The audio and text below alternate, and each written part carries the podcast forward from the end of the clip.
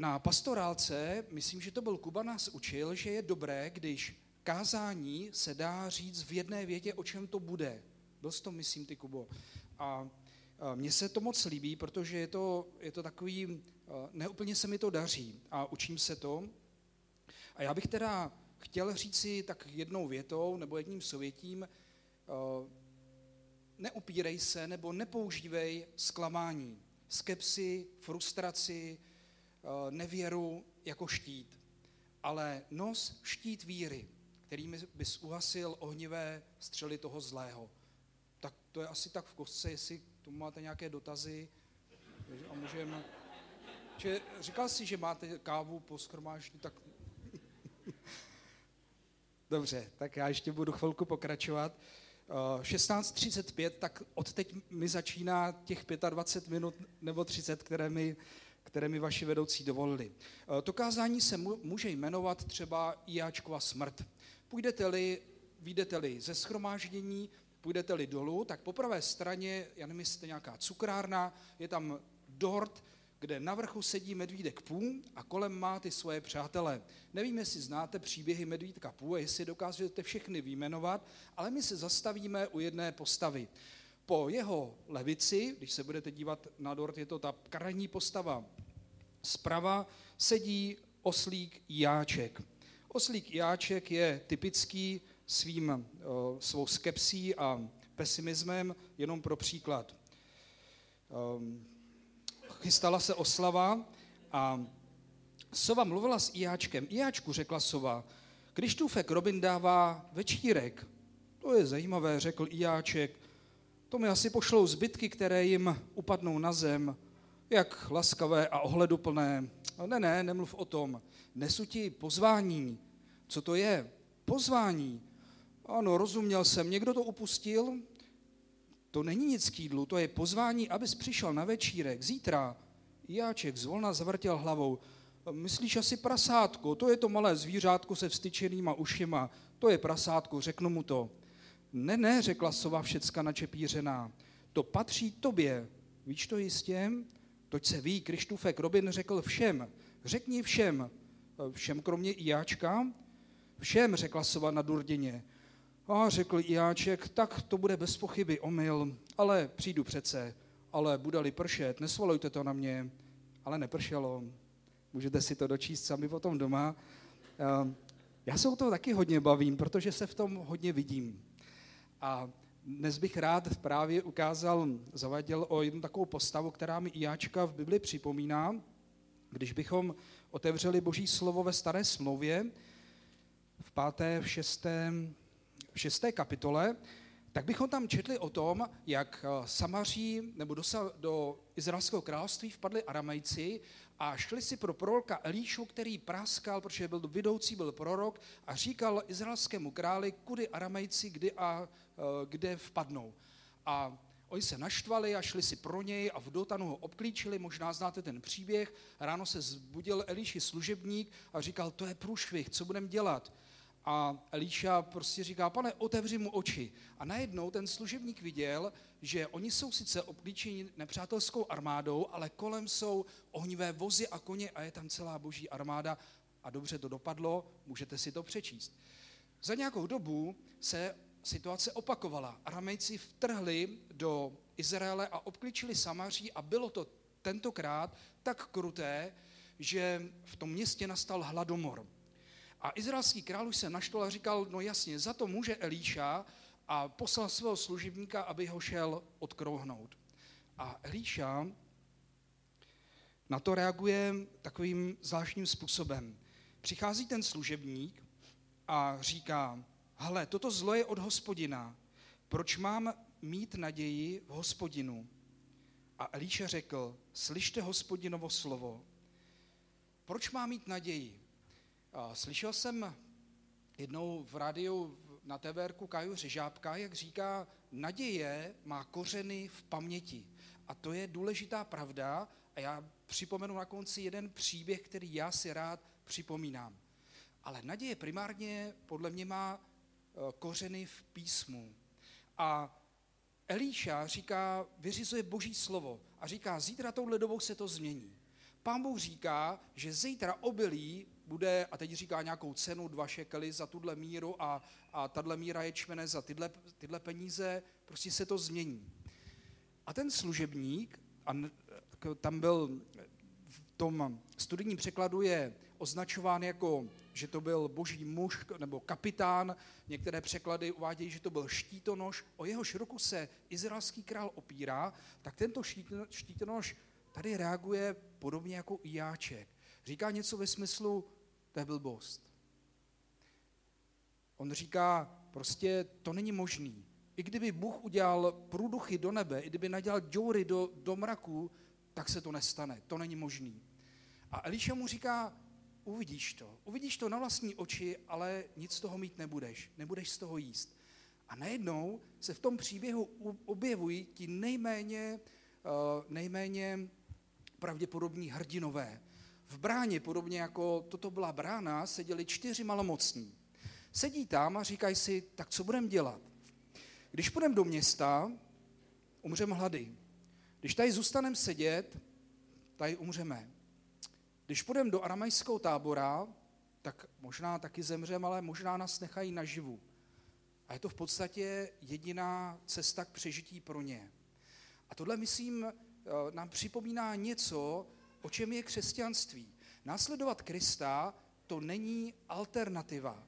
To není alternativní způsob života ve smyslu jedna z alternativ, která se nám zdá jako by ta nejzajímavější, nejlogičtější, nejpříjemnější, a to je jediná možnost, jak člověk může být zachráněn, jak člověk může zachránit život pro věčnost. A oni se rozhodnou, že prostě nemají co ztratit a tak udělají tu jedinou možnost, která před nimi je a jdou do toho tábora. A já jsem řekl, že ti čtyři jsou nejméně pravděpodobní hrdinové toho příběhu, ale skutečný hrdina toho příběhu je hospodin, který udělal skutečně zázrak, který oznámil předtím skrze proroka Elíšu. Aramejci slyšeli hluk armády, vozů, kon, vozů koní a řekli si, aha, izraelský král proti nám najal nějakého krále, nějaké vojsko, zdrháme. A v panice utekli a ti malomocní přišli do toho aramejského tábora a nenašli tam žádné nepřátelé. A našli tam spoustu jídla, našli tam oblečení, oni se najedli v jednom stanu, napili, tam našli uh, nějaké drahocené věci, které tam zahrabali a šli do druhého stanu a najednou tam měli hostinu. A to je krásný obraz toho, co je před námi, to je krásný obraz Božího království, hostina. A oni tam říkají jednu důležitou věc. Nejednáme správně. Tento den je dnem dobré zprávy a my mlčíme. Jestliže budeme čekat až do svítání, dopadne na nás vina. Nože pojďme a oznamme to králi v paláci.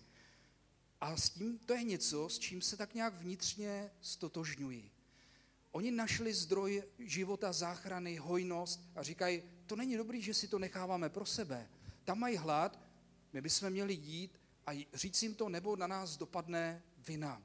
Nevím, jestli jste někdy prožívali pocity viny. Jestli vám někdo řekl, to je tvoje vina, že, te, že prostě já nevím, že nevyprávíš o Bohu nebo něco takového. Mně se tohle stalo, ale v opačném úplně gardu, že mě někdo eh, obvinil z toho, že o Bohu mluvím. Jak jsem zmínil, jezdím mimo jiné do jednoho Alzheimer centra a rád vzpomínám, a promiňte mi, jestli jste to už ode mě někdy slyšeli, rád vzpomínám na, jedno, na jednoho rázovitého bývalého důstojníka, takový valach to byl, a on mi jednou povídá, si mě zavolal, tam přednášel a něco jsem kázal z Bible, on si mě zavolal a říká, pojď sem, já ti musím něco říct. Tak se důvěrně ke mně naklonil a říká, Helen, ty tvoje keci si nech příště od cesty, jo? A když jsem tam po nějaké době byl zase, si mě po nějaké době zavolal a říká, pojď sem, musím ti něco říct. Nemohl bys mi dovíst tu Bibli? Tak jsem mu přivezl Bibli a za nějakou dobu se on povstal, po nějakém mém povídání říká, já tady musím něco povědět. Ty jsi mi dovezl Bibli. A ty, jak tady kážeš, tak ty si na někoho tak zapůsobil, že mi tu Bibli ukrad. A to je tvoje vina. A já si říkal, oh, to, to tak jsem vinen. Ale co chci říct? Pavel jasně říká, je to v Římanům v 8. kapitole, že není už žádného odsouzení pro ty, kdo jsou v Kristu Ježíši. A já nevím, jestli jste někdy dělali něco, protože jste se cítili provinile. Jestli jste někdy někomu říkali o Bohu, protože se to má, musí a cítili jste se viní, že to neděláte. Jestli jste četli Bibli někdy proto, že jste měli pocit viny, že se to musí. A nebo jste se modlili a nebo dělali jiné dobré zbožné úkony, protože se to má nebo musí. Já si myslím, že je dobré dělat věci, protože se mají dělat, i když se mi nechce. Ale vina, to je špatný motiv. A Ježíš nedělal ty věci z viny, z pocitu viny. Nemluvil k lidem o božím království z pocitu viny. Neuzdravoval nemocné a neosvobozoval je, protože se cítil vinen před otcem. Proč to dělal Ježíš? Jaký byl jeho motiv? To nebyla vina.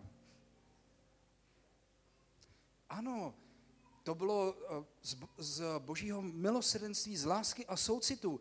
A když čteme Evangelia, tak tam vidíme Ježíše, jak je pohnut hlubokým soucitem, když vidí zástupy, jak jsou ovce, jako, ne, jako ovce nemající pastýře. Vidíme ho plakat u hrobu Lazara. Vidíme ho plakat nad Jeruzalémem. To nebyly pocity viny, ale soucitu, božího soucitu a milosedenství. A mluvím o tom proto, že se domnívám, že toto je odpověď na tu dnešní situaci koronavirovou. Že nejde o to, abychom vyřešili otázku, proč. Jsou to boží soudy, eh, jsou to znamení Kristova příchodu, ale ta klíčová otázka je, co? Co máme jako boží lid dělat? Eh, často je citován v této době eh, žalm 91, asi také znáte, kdo ve stínu všemohoucího přebývá a tak dále. Je to nádherný žalm o boží ochraně. A věřím tomu, že mnoho křesťanů, kteří ve víře citují tento žálm, věří tomu, že prostě se nenakazili a nenakazí koronavirem. A vím, že jiní křesťané, kteří stejně věří tomu žalmu a stejně ve víře ho citují, se nakazili koronavirem a pán je uzdravil a nebyli to nějací horší křesťané. A vím, že jsou křesťané, kteří věří tomu žalmu a onemocněli a pán Bůh si je vzal domů na místo, kde už není ani bolest, ani nemoc, ani smrt. A nejsou to nějací horší křesťané a můžeme teď spekulovat a dohadovat se, proč a jestli měli špatnou víru ale to je jalové.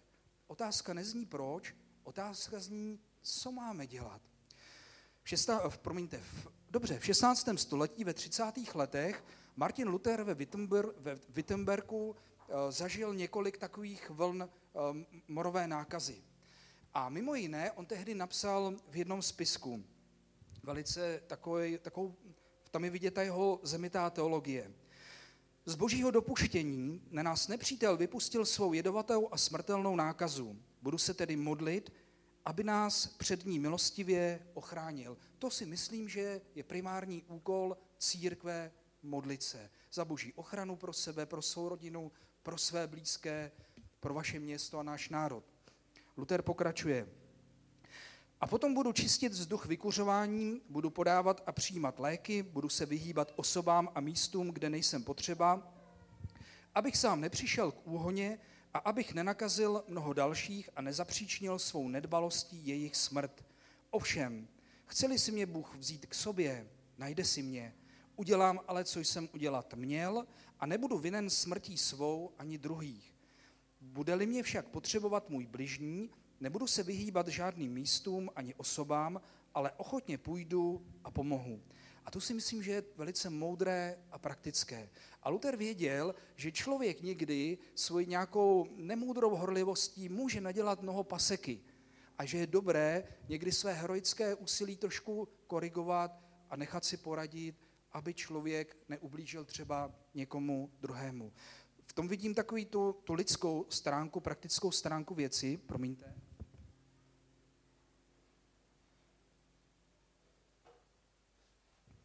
Kubo, stříhá se to, prosím tě. To je foupa. To druhé, ta duchovní nebo boží stránka věci. Jak mohu pomoci komu a kde? K tomu potřebujeme boží vedení, které přichází do srdce proměněné, proměněného božím soucitem.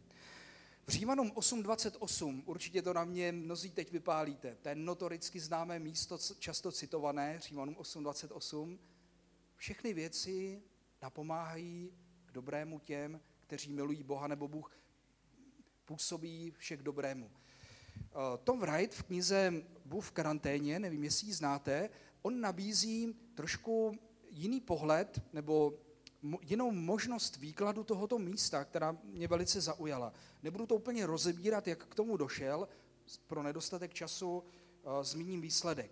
On píše, dalo by se to také vyložit tak, že Bůh za všech okolností usiluje o nejvyšší dobro společně s těmi, kdo jej milují a skrze ně.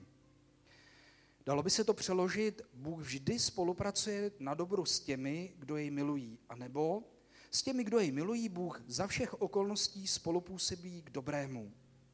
To znamená, že Bůh chce dělat dobré věci na tomto světě s tebou a skrze tebe.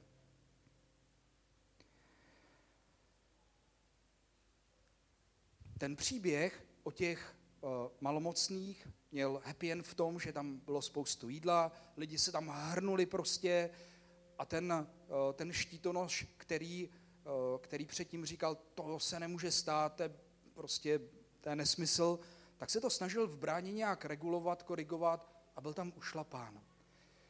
A znovu připomínám zklamání, nevěra, frustrace, skepse, by neměla být takovou naší obrnou a štítem, ale používejme, berme štít víry.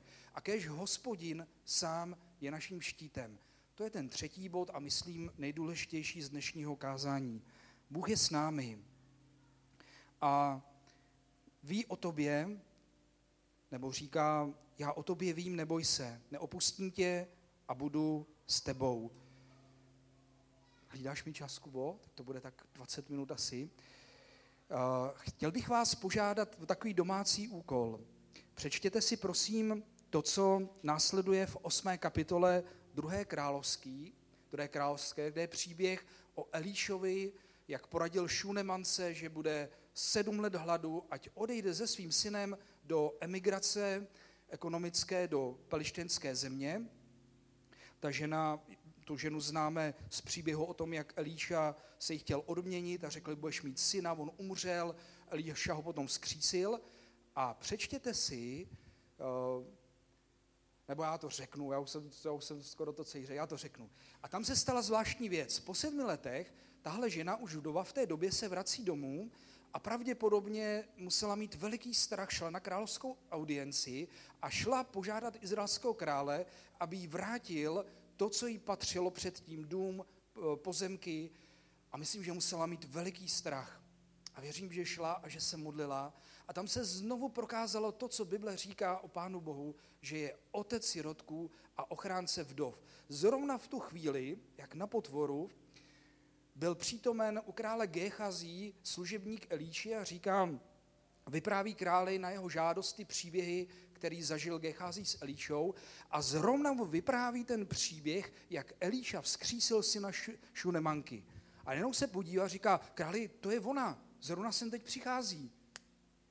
Taková situace a ten král si to nechá vyprávět od ní, slyší originál a nařídí služebníku, aby jí vrátili všechno, co jí patřili. Je to, pár, je to asi půl roku, přesně to bylo 15. listopadu roce 2019. Eh, stal jsem s naším Davidem před zastavárnou v Kutné hoře, protože jsem se dozvěděl, že eh, tam skončil jeho mobil, že ho tam odnesl proto, aby někomu, aby někomu pomohl. Jo, někdo prostě si vymyslel takový příběh, srdce revný. David tam odnesl mobil, já jako jeho opatrovník jsem šel s ním, zavolal jsem majiteli zastavárny, že prostě jsem jeho opatrovník, že on tohle nesmí dělat, mám na to papír od soudu a ten majitel velice jako jo, uznala, že přijede. Stáli jsme tam pod mě, na sídlišti, čekáme, čekáme a říkám, Davide, je to nějak došlo, říkám, Davide, a ta výstroj na florbal, ta brankářská, nebyla úplně laciná. Ta výstroj, co už jí tři týdny hledáme, ta skončila taky tady, viď? A David prostě ne, v žádném případě začal nadávat. Člověk, který nás míjel, se zastavil tak daleko asi jako sedí Kuba. V té tmě se najednou otočil a říká, vy hledáte výstroj na florbal? Já říkám, no hledáme. Jak vypadala? vytáhl jsem mobil, ukázal jsem mu fotky, protože jsem to měl nafocené pro všechny případy. A říká, no to mám doma. Říkám, jak doma? No to jsem před třemi týdny našel tady na sídlišti před vchodem. A prostě jsem oblepil tělocvičny, taky sportu, nikdo se k tomu nepřihlásil. Já vám to přinesu. A on mi to fakt přines a teď mi nejde o tu, o tu um, materiální hodnotu toho, ale já v tu chvíli jsem si znovu s takovou vděčností uvědomil, bože, děkuju. Děkuju, že o mě víš, děkuju, že víš o Davidovi a o všech těch patálích, který spolu máme, děkuju, že nejsme zapomenuti. Já bych, um, mobil jsem vykoupil a to, že ho David za tři dny utopil na rybách, to už beru jako součást prostě toho našeho společného soužití, ale já bych si tady přál vám vyprávět třeba dalších pět nebo deset takových příběhů, ale já je nemám. Já je nemám, ale jak jsem řekl, naděje má kořeny v paměti. A já se k tomuhle rád vracím, kdykoliv mi je ouvej a kdykoliv to na mě všechno padá a valí se a připomínám si prostě, bože, děkuju, že o mě víš a že jsi se mnou a máš to pod kontrolou. Možná znáte Žalm 60. Zanevřel jsi na nás, Bože, prolomil jsi naše řady, stíhal nás hněv tvůj, navrať se k nám. Zemí si otřásl, prolomil si z celé trhliny, neboť se hroutí. Vlastnímu lidu dal z tvrdost, dal s nám pít vína, až zavrat nás jímá. A teď je tam verš, myslím, šestý. Dopustil aby ti, kdo se tě bojí, korouhe v ústupu před lukem zvedli. A jiný překlad, to samé místo, eh, jiné, jiný překlad to uvádí takto. A nyní si dal těm, kteří se tě bojí korohev, s aby, aby ji zvedli pro tvou pravdu. Úplně diametrálně odlišný výklad. Překlad. Ptal jsem se Tondy Zeliny, starší našeho sboru, který se podílel na studijním překladu, jsem, si říkal, jsem mu říkal, jak je to možné, že tam jsou, že se to takhle různě překládá. Co platí? Tonda mi říkal, no, vyskytnou se takhle dvě různé varianty, většinou platí pravidlo, že platí obě. A člověk si může jakoby vybrat. A ty si, milí příteli, můžeš vybrat. Buď zvedneš korohe v ústupu, když na tebe ten zlej střílí ty šípy, ale jsou do tebe různý trable a starosti a je ti ovej, anebo zvedneš tu boží korohev, nebo tu korohev pro boží pravdu. Zvedneš ten štít víry a půjdeš do toho světa s boží pravdou. Včera jsem ráno šel modlit do přírody a tam u potoka chodila taková stařenka s kudlou. A já jsem říkal, paní, na koho máte ten nůž? A ona ho měla také za zády. A říkala, jo, to mě ani nedošlo, že je to takhle jako vidět. Já tady zapichuju slimáky. Oni mi lezou do zahrádky. A jako odborník říkám, já jsem slyšel, že slimáci se solej. A ona mi povídá, to musí být hrozná smrt. Já je zapichuju. A všechno mi sežerou. A dcera mi říkala, že chtějí taky žít, ale já jsem jí říkala prostě, že na mít zahrádce nemají co dělat. A tak jsem o tom přemýšlel a říkal jsem si, to je ono. I do té naší hlavy, do té naší mysli a srdce ten zlej posílá různý takový slimáky strachu, starostí, různý frustrace, nejistoty a nevěry a je potřeba je zapíchnout tím mečem božího slova. Boží slovo jako meč. Ale je důležité, aby tam byla ta sůl. Sůl je v písmu symbolem trvanlivosti, trpělivosti, vytrvalosti, spolehlivosti. Je to to boží. Ježíš říkal, vy jste sůl země, to brání té, ska, té, tomu rozkladu. A je moc důležité, abychom zvedli tu korohev pro boží pravdu, ale aby zatím byl ten náš život. Abychom žili to, co mluvíme a mluvili to, co žijeme. Aby tam byla ta sůl. A tak mi dovolte na závěr vyslovit nad vámi takové přání, požehnání slova žalmu 20. Kež ti hospodin odpoví v den soužení, kež ti poskytne bezpečí jméno Boha Jákobova, kež ti sešle pomoc ze svatyně, kež tě podepře ze Sionu, kež pamatuje na všechny tvé obětní dary, kež má tvé zápalné oběti zatučné, kež ti dá podle tvého srdce, kež naplní všechny tvé plány. Budeme jásat nad tvým vítězstvím, a teď pozor, ve jménu svého Boha vyzdvihneme korouhve, kež hospodin vyplní všechny tvé prozby. Nyní vím, že hospodin zachrání svého pomazaného, že mu odpoví ze svého svatého nebe mocnými spásnými činy své pravice. Mám-li to schrnout, to první, důvěřuj Bohu a zároveň buď praktický a obezřetný v této době a nejen v ní. To druhé, neptej se proč, ale co, co mám dělat. Bůh si tě chce použít. Bůh si tě chce použít a počítá s tebou. Mně osobně, jestli je mi něčeho, přesněji někoho líto v této době, to jsou právě ty babičky a dědečkové v těch domovech pro seniory. Nich je opravdu tak líto, když jdu kolem a vidím je za těmi okny, jak jsou tam zavřený a nemůžou k ním ani jejich blízcí a příbuzní. Teď už je to trošku lepší, můžete se objednat, eh, zarezervovat si návštěvu jeden na jednoho, roušky dva metry rozestupy, ale modlím se, aby pán Bůh otevřel znova ty dveře do těchto zařízení aby pán Bůh vypudil dělníky na svoužem těmto, těmto zapomenutým lidem. Modli se, kde je tvoje místo. Já neříkám, že všichni se teď máme vrhnout na domovy duchovců. Modli se, kde je tvé místo. To je to druhé. Neptej se proč, ale co. Ale co. A to třetí, Bůh o tobě ví. Neboj se, neopustí tě, neustupuj, ale vezmi korouhev s tou jeho pravdou. A já se za to modlím, pane Ježíši, za jednoho každého z nás, abychom se neobrňovali skepsí, frustrací a zklamáním. Já se modlím, pane, za toto společenství i nás v Kutné hoře, abychom i v této době, a zvláště v této době, drželi pevně ten štít víry a tu korohev pro tvou pravdu. A já se modlím, pane, aby si toto společenství použil a používal tady v Hradci Králové a okolních vesničkách. Já vám žehnám, ať vás pán chrání, ať vás vede a ať vám dává odpověď na tu otázku, co, co máme jako zbor dělat a co já osobně mám dělat k boží slávě. A proto, aby se šířila dobrá zpráva v Hradci Králové a v této zemi. Já vám žehnám jednomu každému z vás, žehnám vašim vedoucím, ať k ním Pán Bůh mluví a ukazuje jim, kudy dál mají vést vaše společenství. Ať je požehnáním toto místo pro Hradec. Ať je požehnáním i ten kem, kde se začnete od září scházet. A buďte s Bohem, ať je Pán Bůh s vámi a vy s ním. Buďte požehnaním a buďte požehnáním. Amen.